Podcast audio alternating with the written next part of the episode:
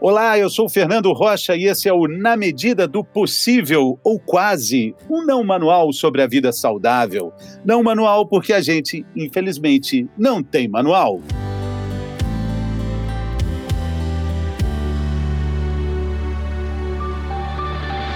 De um lado, uma planta com muitos e muitos anos de uso terapêutico.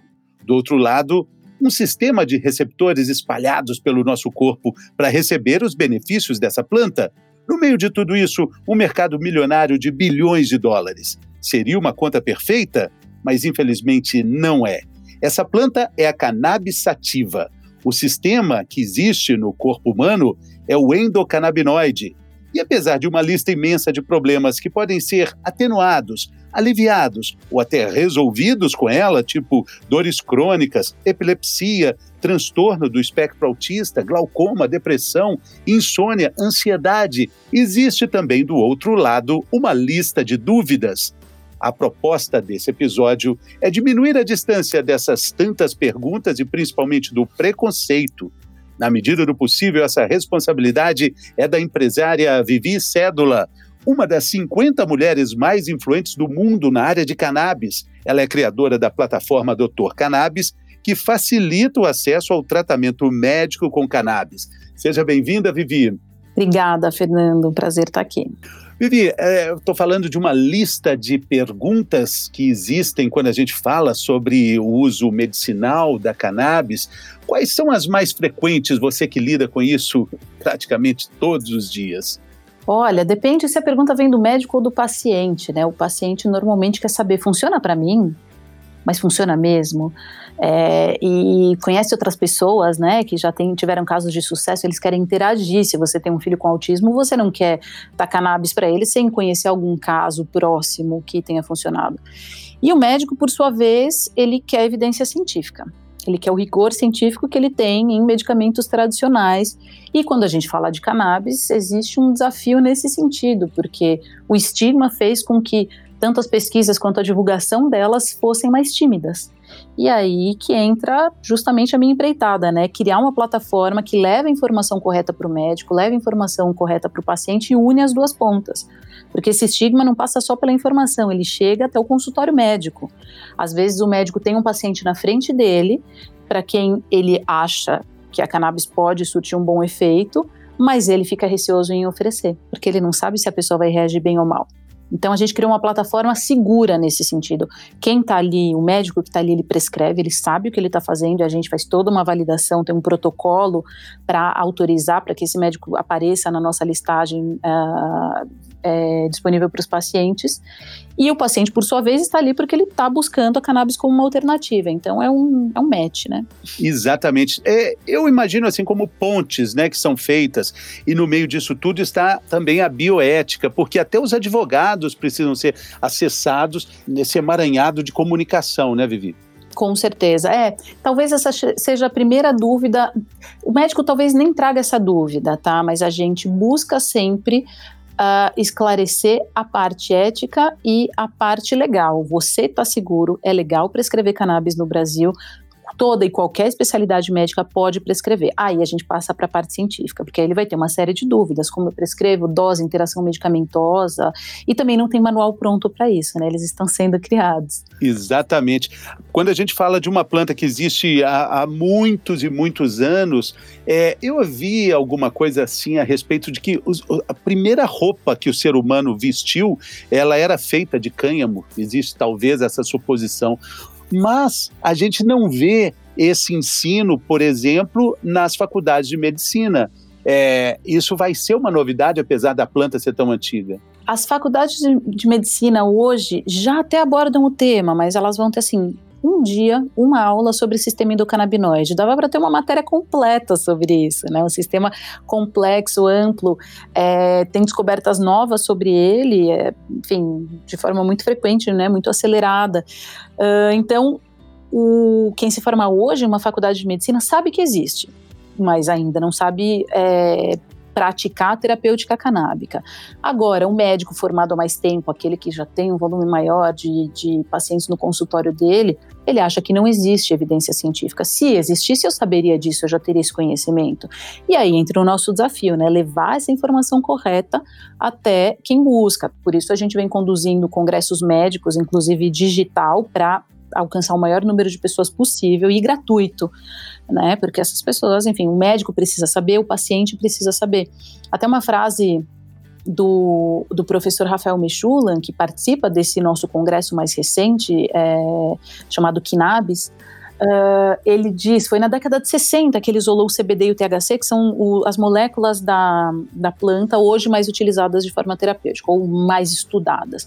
Ele falou, a gente fez essa publicação e a gente descobriu o sistema endocannabinoide, CBD e THC, e nada aconteceu.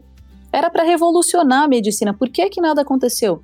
Puramente por estigma e por falta de acesso à pesquisa, né? Para você conseguir esses compostos, você precisa uh, ir contra tudo e todos. E aí tem um filme dele, O Cientista, onde ele conta como ele conseguia, que ele tinha que pedir para a polícia de Israel disponibilizar para ele. Era uma coisa toda um pouco fora do esquadro ou do padrão. Interessante. Esse filme está disponível é, nesse, nessas plataformas que, que a gente tem acesso?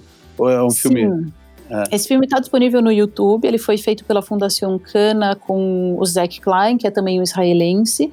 Uh, e a gente busca também promover ele nos nossos congressos. Ele é bem informativo, vale a pena. Ô, Vivi, eu acompanhei durante algum tempo fazendo o programa Bem-Estar é, uma luta muito grande de famílias com filhos que sofrem de epilepsia e que viam nesse tratamento um, uma resposta muito positiva, mas eles lutando assim contra a legislação.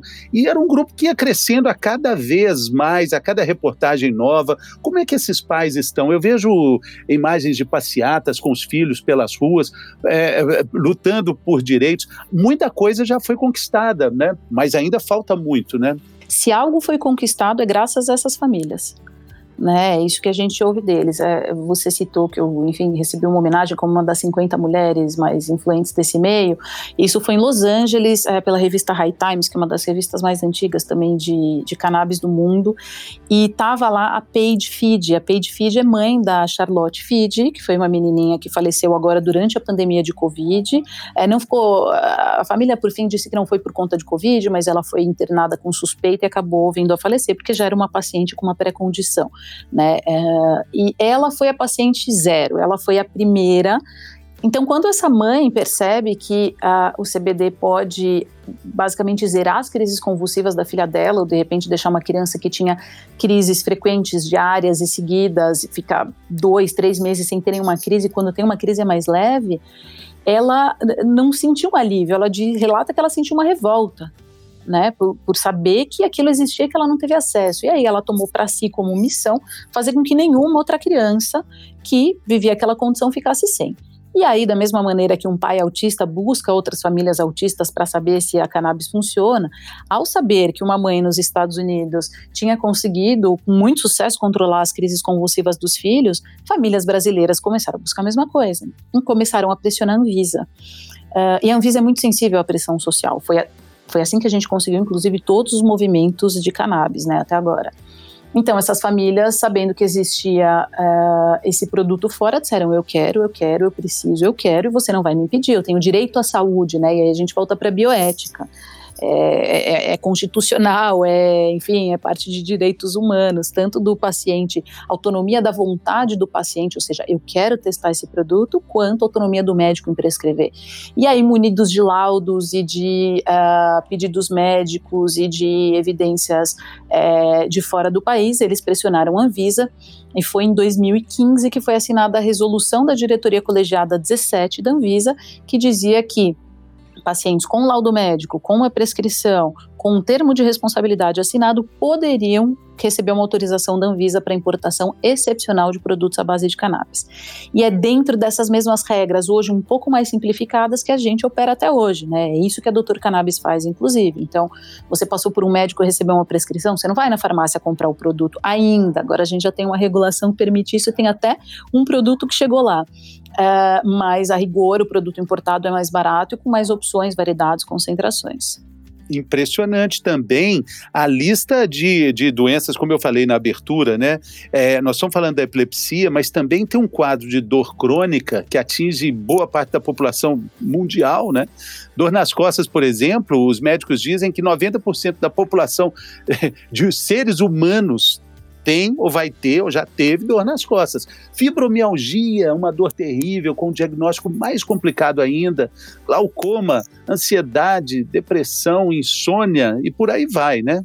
É, o médico não gosta muito desse relato tão amplo, porque ele fala, é panaceia, porque se cura tudo, não cura nada. Mas aí a gente entra no tal do sistema endocannabinoide, que explica essa história.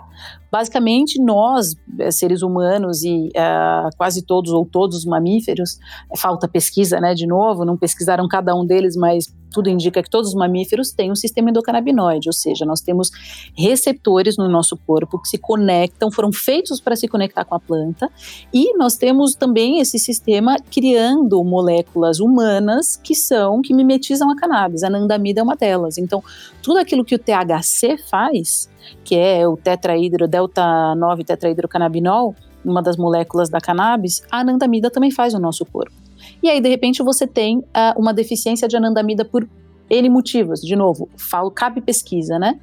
É, se você supre isso com fitocannabinoides, você pode modular e ter alívio de dor, você pode modular o sono, você pode modular uma série de, uh, por exemplo, náuseas, uma série de sintomas que estão associados a doenças e ou muitas vezes associados aos efeitos colaterais de tratamentos, como por exemplo o tratamento quimioterápico é assim amplamente sabido que a cannabis pode aliviar os sintomas de uma quimioterapia. Agora pergunta para um oncologista se ele deve chega você como paciente, pede para o seu oncologista e fala, por favor, me prescreve porque eu acho que isso vai aliviar. Ele fala, hum, não tem evidência científica. A evidência existe e talvez esse médico não conheça. Então, para a falta de evidência, a gente tem a Dr. Cannabis organizando essa informação, disponível para o médico, disponível para o paciente. Então, a ideia é munir as pessoas para que o paciente chegue para esse médico e diga: opa, tem aqui uma evidência. Veja bem, doutor, me ajuda, me endossa. E aí, o paciente que já está fragilizado não se sente confiante para partir para um outro profissional que não um oncologista dele para pedir é, um produto que, claro, pode ter interação medicamentosa. Então, a cannabis em si é muito segura. Não existem níveis de, de overdose uh, letais. Uma overdose, se você consumir uma altíssima quantidade de THC, pode ser extremamente desconfortável. Você pode ter sensação de morte, você pode ter sintomas de que o mundo vai acabar e vai te engolir, mas de fato isso não acontece. Não existe nenhum registro de óbito por abuso de cannabis no mundo. Por outro lado, é, a, a, cannabis pode interagir com outros medicamentos que o paciente já toma. Então, idealmente, você sempre deveria ter um médico, especialmente se é um paciente já em tratamento, que toma, é, tem, faz uso frequente de outras drogas. Interessante falar também da, da, informação como remédio, né? Eu te vi falando isso em alguma entrevista e me chamou muita atenção, porque é, foi durante muito tempo e ainda é um mantra que eu levo para a minha vida, que informação é remédio.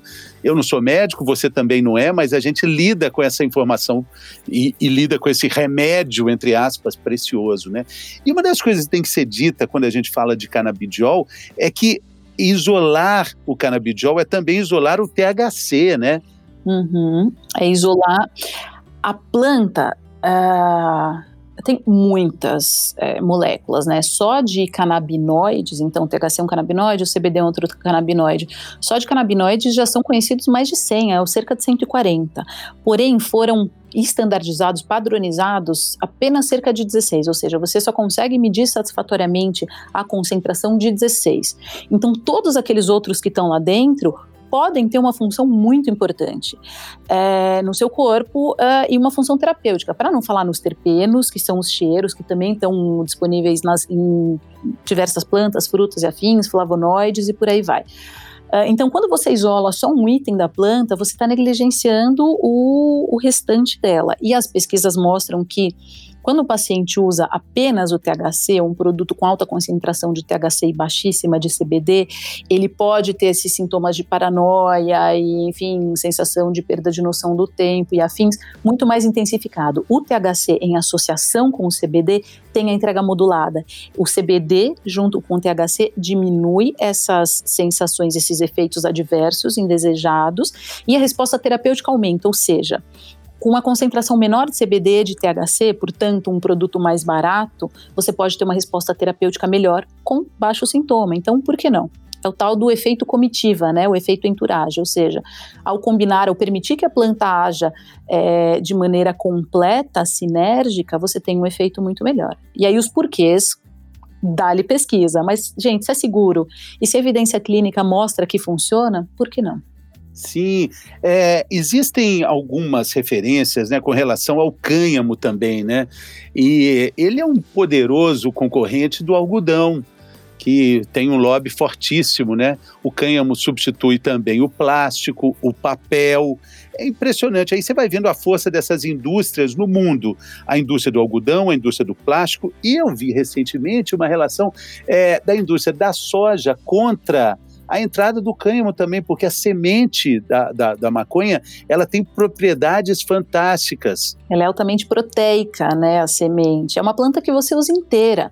O cânhamo, é, é, é importante frisar, né? O cânhamo é uma planta que não tem uso é, social, ou vamos chamar de uso recreativo. A gente evita um pouco esse termo, né? Porque ninguém toma uma cerveja recreativa ou fuma um tabaco recreativo. Um você vinho adulto, recreativo. Um vinho recreativo. Você toma um vinho. Você é adulto, você entende os riscos do uso do álcool e você opta por tomar ou não. Então, o uso adulto deveria, é, idealmente, também ser ampliado para cannabis. E, claro, a gente tem uma pauta de redução de riscos, assim como existe pra, também para tabaco e para álcool. Mas falando do uso adulto, o cânhamo não tem uso adulto. Ele tem baixas concentrações de THC. E por outro lado, é uma planta é, que consome menos água, que cresce muito rápido e dela você consegue extrair biocombustível e, enfim, bioplástico e uma série de uh, outras. Ela é muito versátil, pode ser aplicada do vestuário à alimentação. E a gente negligencia isso no Brasil que é um país agro, né? Então toda a regulação que foi feita até agora foi feita sim por iniciativa da Anvisa, por pressão social e com foco na saúde. Mas eu entendo que a pauta da cannabis deveria ser discutida como uma pauta 360 graus, porque ela impacta a economia, ela impacta o agronegócio, ela poderia impactar exportações, ela pode impactar, enfim, uma série de mercados. É legal você citar também o mercado do algodão, porque uh, a proibição da cannabis remonta a cerca de 80 anos atrás. Foi quando esse mercado nylon e algodão entenderam que o cânhamo poderia, é, era um potencial eh, concorrente né, ao algodão, e a, as empresas dessa indústria começaram a fazer um lobby contrário, ou seja, uma publicidade negativa extremamente bem sucedida, tanto é que a gente está aqui, já entendemos que não, que não é nada disso, agora até você romper um estigma, será que vão levar 80 anos? Eu espero que não, mas a gente está tentando acelerar esse processo com, de novo, informação correta. Pois então, é, parece que até tijolo pode ser feito, tem um tipo de tijolo feito com cânhamo também, né? Concrete, eles chamam, né? Hemp é cânhamo em inglês, concreto de, de hemp. Puxa vida, é, é, é, muito rico, né? É muito rico, mas aí a gente entende o contraponto dessas indústrias. Puxa, é, a soja é, um, é commodity, né? É, soja é muito forte, faz parte da nossa balança comercial, né? O plástico vem é, dos combustíveis, então é outro lobby fortíssimo também, né? Mas existe uma outra, um outro porém aí que é com relação a o algodão é mais macio que o cânhamo com relação ao tecido. Isso aí teria que ser adaptado também, né? E já, já se consegue adaptar. A Levis lançou, até postei recentemente, uh, lançou, não lembro exatamente qual era a tecnologia que eles usaram para é, ter um jeans com o toque do algodão, porém feito de cânhamo. Então, assim, acho que a gente já está numa, numa fase do mundo de tecnologias disponíveis o suficiente para se adequar, né? Basta querer. Agora, quando a gente olha esse mercado que está como uma locomotiva cruzando a, a, a economia do mundo, né? É, esses bilhões de dólares que, na verdade, eles é que dominam o mundo, o dinheiro que manda em tudo. É, você acha que vai existir essa pressão? Essa. Esse dinheiro pode abrir as portas? Porque a gente ouve falar de empresas que estão investindo muito na, em terrenos para plantação, né? Já pensando no mercado futuro e talvez já acontecendo aqui no Brasil também? Tem todo um desafio em torno disso. É, o desafio regulatório, na verdade, é a maior trava para essa indústria. A gente viu indo para o mercado, né, um grande sell-off, ou seja, uma queda no valor das ações no mercado de capitais, principalmente no Canadá, que é onde estão listadas as maiores empresas de cannabis do mundo. É, por conta dessa expectativa toda. Então vamos lá, a gente compra terra, a gente planta, a gente cultiva e agora a gente vende isso para quem, né? Existe é, falta uma harmonização regulatória. Então quando a gente está, vamos pensar na América Latina, tá? Para trazer para perto de casa. O Uruguai permite o cultivo em casa, ou você se associar a algum clube, ou você comprar numa farmácia para o seu uso pessoal, para o seu uso adulto. Agora, se você quer produzir no Uruguai e exportar, você pode. O produto finalizado só poderia ser exportado do Uruguai se for registrado dentro das regras farmacêuticas do Uruguai. Uh, já e isso eles não têm, na verdade eles têm um produto que até vem para o Brasil de forma compassiva. Já a Colômbia é, não pode exportar o produto finalizado, mas o Brasil até então só podia importar o finalizado. Então é como se um produzisse batata uh, e só pudesse vender ela crua e o outro só pudesse importar ela frita e não tem ninguém fritando ela no caminho, percebe? Sim, a não ser clandestinamente. Aí tem um, e aí sempre teve, né? Então é uma grande hipocrisia a gente não regular um mercado que cresce a revelia da lei dá a chance das pessoas se regularizarem. Nós temos pacientes na Doutor Cannabis que chegam para psiquiatras, principalmente, dizendo: Olha, é, eu uso, eu fumei a minha vida toda e me ajuda a dormir, me ajuda a relaxar. Eu sou uma pessoa extremamente ansiosa, mas hoje eu tenho filho, vizinho, estou mais velho, eu não quero o cheiro, eu não quero meu filho tendo acesso, eu quero uma outra via de administração. Então, fantástico a gente permitir que as pessoas busquem não só outras vias de administração, mas vias de administração seguras, onde você consegue atestar qualidade, coisa que é, no mercado irregular você não tem a mínima condição de fazer. Exatamente, isso é muito importante. Agora, me chamou a atenção, você é uma das 50 mulheres mais influentes no mundo na área de cannabis, mas é a única representante da América Latina? Nessa premiação eu fui a única representante da América Latina, mas temos outras, tá? Posso citar é, Lorena Beltrán no México, que faz o Cannabis Salud, que é um evento incrível também de saúde. Silvia Munhoz, que é uma grande é, escritora e redatora sobre o tema na Colômbia. É, na, no Uruguai, Raquel Peiralbi, que é uma grande médica também do tema, e também várias outras no Brasil. Sim, sim. É, porque eh, me, me chamou a atenção para que essa área imensa né, do, da América Latina precisava de mais representantes, né, Vivi? O que você acha dessa instituição dos países que estão à frente do Brasil, na Canadá, Califórnia, durante algum tempo aconteceu isso, não sei se ainda funciona dessa forma. Você entra numa loja, normalmente uma loja de discos, lá no fundo tem um consultório médico supostamente tem um médico, supostamente te vende uma receita para você comprar. Isso é bom? Isso atrapalha? Isso ajuda?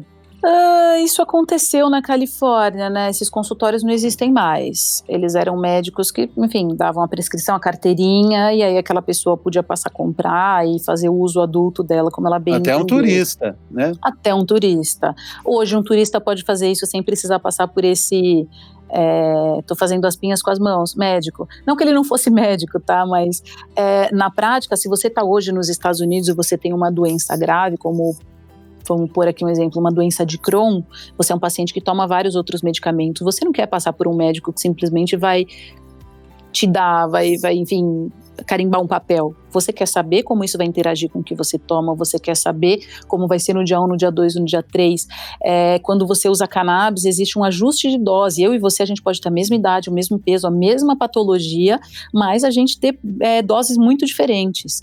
Então, esse acompanhamento detalhado, é, essa educação médica é uma lacuna ainda no mercado. Né? Então, mesmo nos Estados Unidos, hoje eu diria que não é fácil você encontrar um grande especialista. Você encontra cannabis disponível em toda esquina. Agora, um médico de fato qualificado para acompanhar casos graves é um desafio.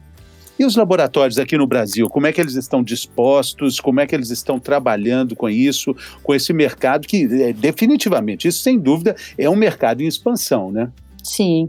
A regulação da Anvisa é, favoreceu muito os laboratórios já estabelecidos no Brasil. Né? A Anvisa pede uma série de licenças e registros que são rotina para a indústria farmacêutica, mas quando você pensa em empresas de cannabis não Brasil, que são a maioria, é Brasil não é não é para iniciantes, né? A gente brinca, é uma burocracia bastante detalhada. A Anvisa é uma das agências sanitárias do mundo uh, mais criteriosas, né? A gente é parte de, do PIX, por exemplo, que é um consórcio onde estão a FDA, que é a Agência Sanitária dos Estados Unidos, a Agência Sanitária da Suíça, então as mais bem reconhecidas também reconhecem a Anvisa. Uh, então não é um processo simples para uma empresa de fora é, destrinchar sozinha, mas se ela entrar em parceria com uma farmacêutica brasileira, seja ela pequena, média ou grande, ela vai ter uma série de benefícios. A gente ainda não vê as grandes gigantes entrando, a gente vê algumas grandes entrando, mas mais na parte de uh, life sciences, ou seja, controle de qualidade de produtos, mais na parte química e laboratorial. Mas com produto, de fato, pesquisando para ir para a farmácia, é, eu acho que as gigantes ainda vão esperar esse mercado se estabelecer melhor. Você falou que é, é mais barato, ainda é mais barato importar o remédio. É, o que, que é isso com relação a preço, é, de acesso a isso? Eu vi uma reportagem antiga, não sei se ainda está, uma ampola. Também queria que você falasse da apresentação desse, desse remédio. Uma ampola em torno de dois mil reais para mais de um mês de tratamento, seria isso? De novo, né, a dosagem é algo muito individualizado. Muda. Então a gente tem produtos de concentrações diferentes. A gente já tem no Brasil, na farmácia, um produto chamado Mevatil, que fora do Brasil é chamado de Sativex, uh, que tem uma proporção de um para um é, cannabis e CBD e THC. É, ele é bem concentrado, ele é um produto caro, ele custa cerca de 2.500 a 3.000 reais. E agora a gente teve, inclusive durante a pandemia, é, aprovado pela Anvisa o primeiro registro de produto à base de cannabis, ou seja, ele ainda não é um medicamento, tá? Essa é resolução atual que a gente tem que facilita a chegada desses produtos na farmácia, ele vai ter que se converter em um medicamento dentro de 3 a 5 anos, portanto, conduzir pesquisas clínicas completas, é, in vitro, ou seja, em laboratório, depois em animais, depois em pessoas. Esse é um processo extremamente caro. Então, esses produtos acabam sendo mais caros na farmácia porque eles têm que cumprir um rigor científico, enfim, alguns milhões investidos para chegar lá. Esse é um ponto de um produto na farmácia. Outro ponto é que esse produto que foi registrado durante a pandemia é um produto de 6 mil miligramas. Essa é uma concentração bem alta. A gente tem hoje produtos a partir de 17 euros na, na Dr. Cannabis hoje. É um produto menos concentrado, acho que esse, se eu não me engano, de 100 miligramas. Então vamos lá, 6 mil miligramas para 100 miligramas é uma grande diferença. Se 100 miligramas vai funcionar para você ou para mim, só testando. Né? Os médicos costumam preferir concentrações maiores. Ah, e, o, e os produtos que estão na farmácia são isolados, eles não têm o efeito enturagem. Então, mais uma vez, se você testar um produto full spectrum, ou seja, de, de amplo espectro, que tem todos os canabinoides, mesmo que com uma concentração menor de CBD, a expectativa é que você tenha uma resposta terapêutica maior. Então, é uma resposta objetiva pouco clara, né? De 17 dólares a 3 mil reais na farmácia. Sim, é um espectro. É um espectro é. bem amplo. Exatamente. Agora, é, para esse discurso ficar mais amplo, né, já que a gente está falando de amplitude, né? Quando a gente fala de THC, a gente fala dessa, de, desse uso adulto, né? Que tem é, essas substâncias características da maconha. E quando a gente fala de canabidiol, do CBD, a gente está falando de nada, nenhum, nenhum efeito é, é, parecido com o barato da maconha? Então, Fernando, acho que você explicou bem, né? Quando uma pessoa fuma, ela está esperando o efeito do THC. É, e o CBD, ele uh, não tem o mesmo efeito psicotrópico do THC, ele tem menos efeito, esse efeito de descolamento da realidade ou uh, perda de noção do tempo, é, mas ele também tem efeitos uh, sobre o nosso sistema nervoso central, ou seja, se ele atua na sua ansiedade, se ele te deixa menos ansioso, é porque ele também gerou algum efeito ali. Então, de fato, você pode ficar tranquilo que se você quiser um produto isolado, você não vai ter nenhum efeito do THC, mas de novo, provavelmente tua resposta terapêutica vai ser menor do que se você tivesse ele associado ao THC. E o efeito colateral do THC, que é, é o tal do barato, né, que a pessoa que fuma procura, se associado a um produto com alto CBD, ele vai ser muito atenuado. Então, a gente não ouve relatos desconfortáveis de pacientes, e com certeza são relatos de que o CBD, em associação com o THC, é muito mais confortável do que medicamentos tradicionais de farmácia. E isso esbarra no, no preconceito que as pessoas têm, né? É, isso ajuda a falar da, do, do, produto, falar de maconha, falar de THC, de canabidiol, mas o preconceito está ali coladinho com qualquer opinião, não é, Vivi? Tá sim, tá sim, e é comum também a gente ver pessoas que passam por situações graves, uh, muita dor e que se recusam e relutam e às vezes demoram anos para querer tentar um produto à base de cannabis e quando tentam falam, já ouvi senhores mais velhinhos dizendo hoje eu sou maconheiro, eu falo isso para as pessoas. E não é, né? Ele não está fumando, ele está usando produto de grau farmacêutico de controle com altíssima qualidade e que é terapêutico. Na verdade, eh, se uma pessoa fuma, como eu falei, eh, esse paciente que vai para um psiquiatra e fala: Eu não quero deixar de ter o efeito de fumar porque eu sei que eu durmo melhor, eu sei que eu trabalho melhor, eu sei que eu me controlo, minha vida fica melhor usando, isso não é um uso terapêutico? Com certeza é, ele só está com a via de administração errada que fumar faz mal. Exatamente. Você tem participado de vários encontros, simpósios, congressos, e todos eles têm uma discussão muito ampla sobre o futuro, o futuro da, da cannabis. O que, que você enxerga para frente? Eu enxergo a normalização do tema.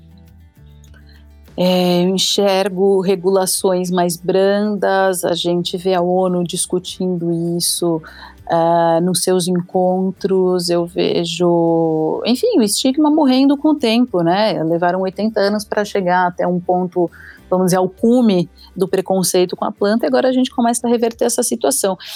E vamos lá, a gente tem evidências que remontam a cerca de 20 mil anos atrás já, que demonstram que o homem já fazia uso terapêutico da cannabis e o uso recreacional dela, inclusive em rituais e, enfim, em diversas situações e tudo bem funcionou bem. Onde, onde, onde que acontece esse Y, que, que vem essa separação, essa criminalização de uma planta tão, tão maravilhosa, com tantos benefícios? É, isso aconteceu no Brasil especificamente. A primeira lei que cita é, a cannabis é uma lei que também proíbe as religiões negras né? Então, nesse sentido, o Brasil foi o último país da América Latina a abolir a escravidão. É, e a gente parece seguir nessa mesma linha, né? Ser um dos últimos países a regular a cannabis. Então, de novo, um país agro que poderia se beneficiar desse cultivo, da exportação. Tem agora uma série de limitações. É, esses produtos vão poder ser produzidos no Brasil, mas a matéria-prima tem que ser importada. Ninguém pode importar flor de cannabis, ou seja, cannabis in natura. Enquanto a Colômbia está com uma regulação, aí a Colômbia que sofreu muito com o tráfico é, principalmente de cocaína, entende que a cannabis não. A, a Colômbia, o autocultivo está regulado desde 96, e tudo bem, é, a cannabis não é um problema né, de saúde, não é um problema social, muito pelo contrário, agora virou um viés econômico que fez com que o país atraísse é, investimentos incríveis. Essas empresas canadenses que a gente cita de capital aberto são canadenses colombianas, usualmente, porque elas cultivam aqui. A Colômbia consegue quatro floradas ao ano, enquanto o Canadá tem que aquecer água para ter uma florada ao ano. Imagina o que a gente poderia fazer no Brasil. E está comoditizando cada vez mais o valor da planta, está é, tá chegando a, a, um patamar estável, e o Brasil, assim como explora a soja, também poderia explorar isso. Se a gente demorar muito, pode ser que a gente perca esse bonde, né? É, exatamente. Como é que é, tem assim mais de 50 países que, que já tem a cannabis legalizada nessa produção que você está fazendo, nessa cadeia toda que você está dizendo?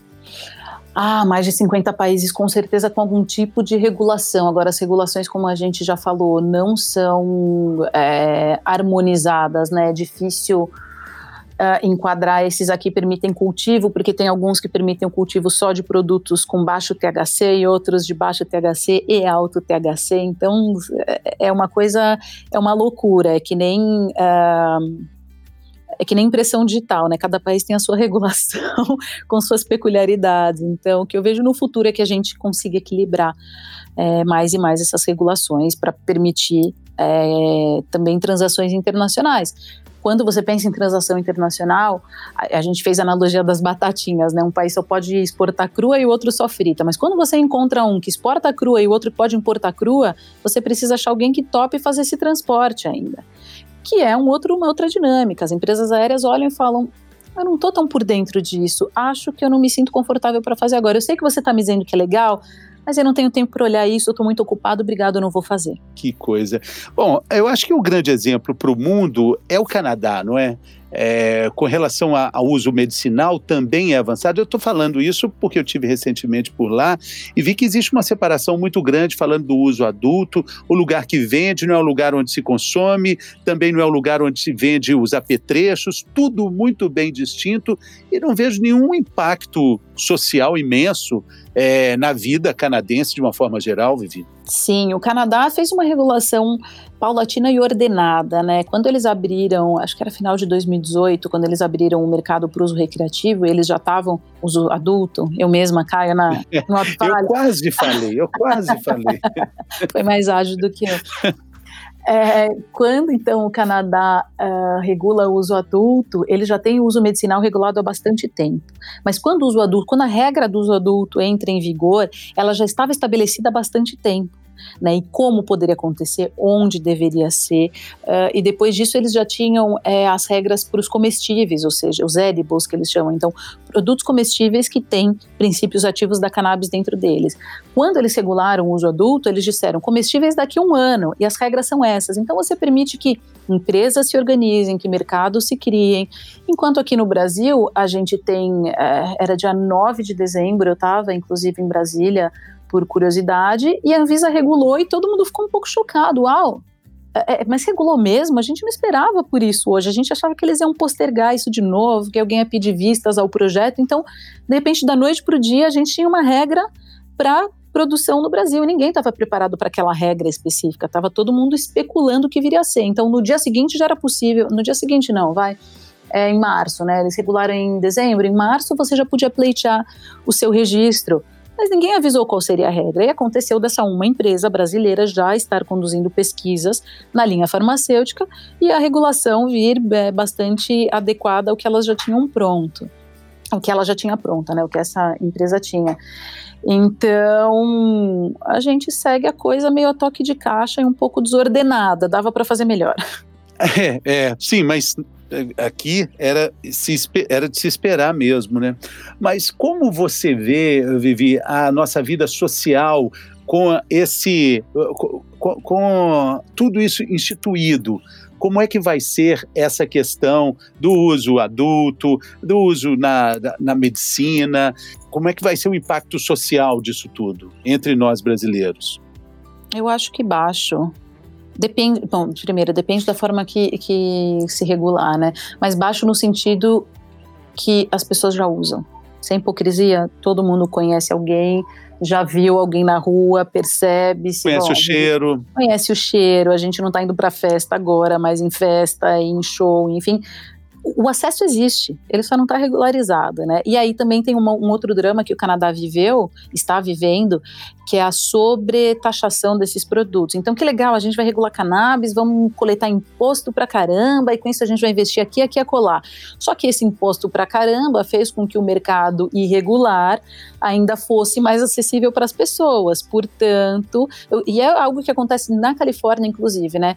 Cultivos, empresas que se regularizaram para vender pelos meios legais, uh, não sentiram que conseguiam ser competitivos em termos de preço, porque não é uma planta exatamente barata de cultivar, né? É, existe todo um custo envolvido, é bastante artesanal o processo, mesmo que é, industrializado e afins, é, e acabaram voltando para o cultivo irregular. Fala-se muito sobre isso. Então, uma regulação, uma sobretaxação pode ser um problema. Exatamente, é uma discussão muito interessante. Eu, eu ouvi uma discussão assim há uns 10 anos. É, alguém disse exatamente isso. Olha, é muito interessante a gente pensar em numa liberalização, descriminalização, mas é importante também considerar o volume imenso de dinheiro que é movimentado por facções criminosas e que, numa mudança de regras, deixa de existir, deixa de ser movimentado por eles.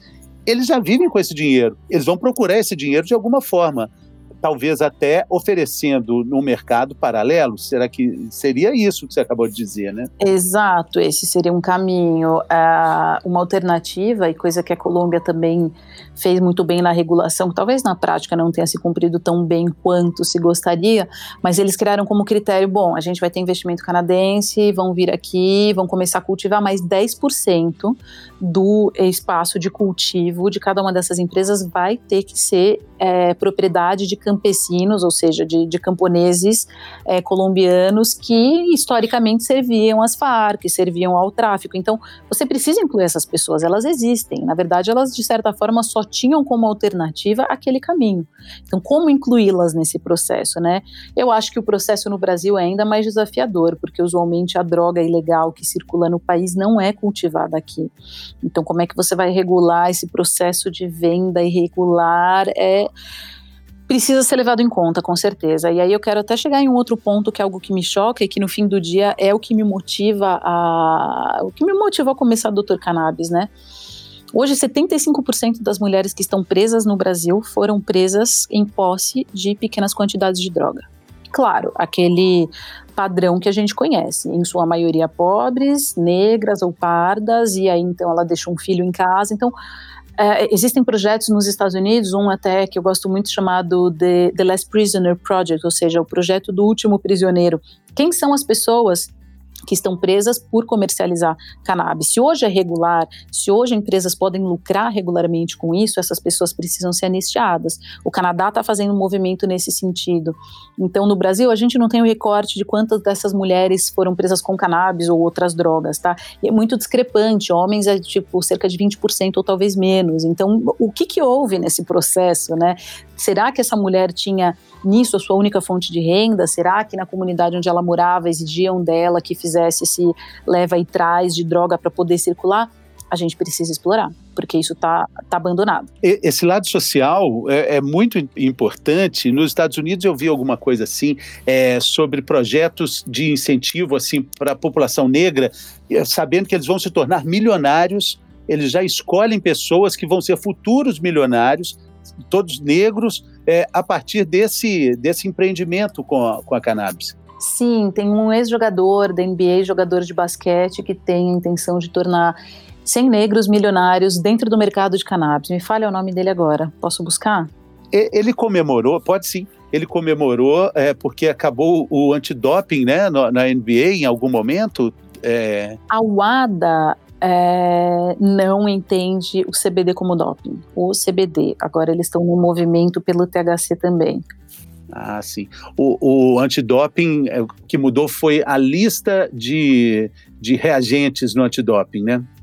Exatamente. Então, o CBD foi retirado dessa lista, não é considerado doping.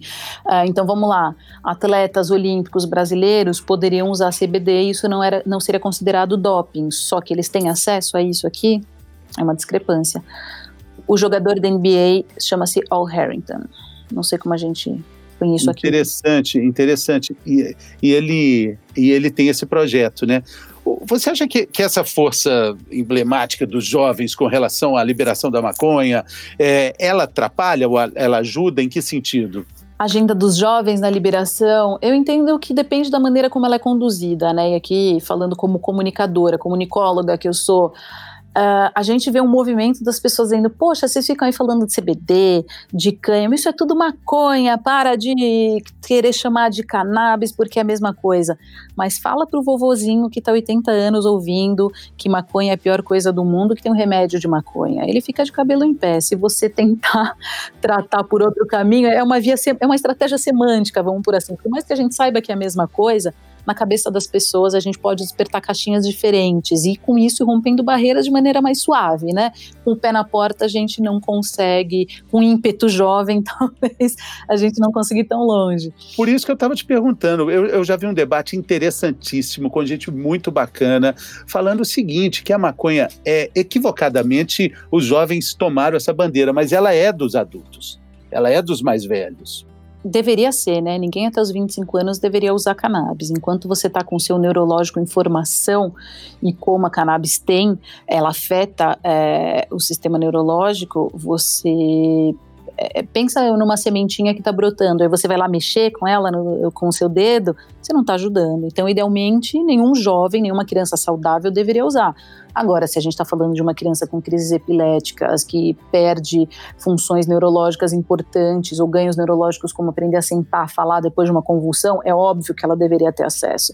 Então, cabe o bom senso e cabe também falar sobre é, redução de danos. Jovem, você não deveria usar maconha. Não.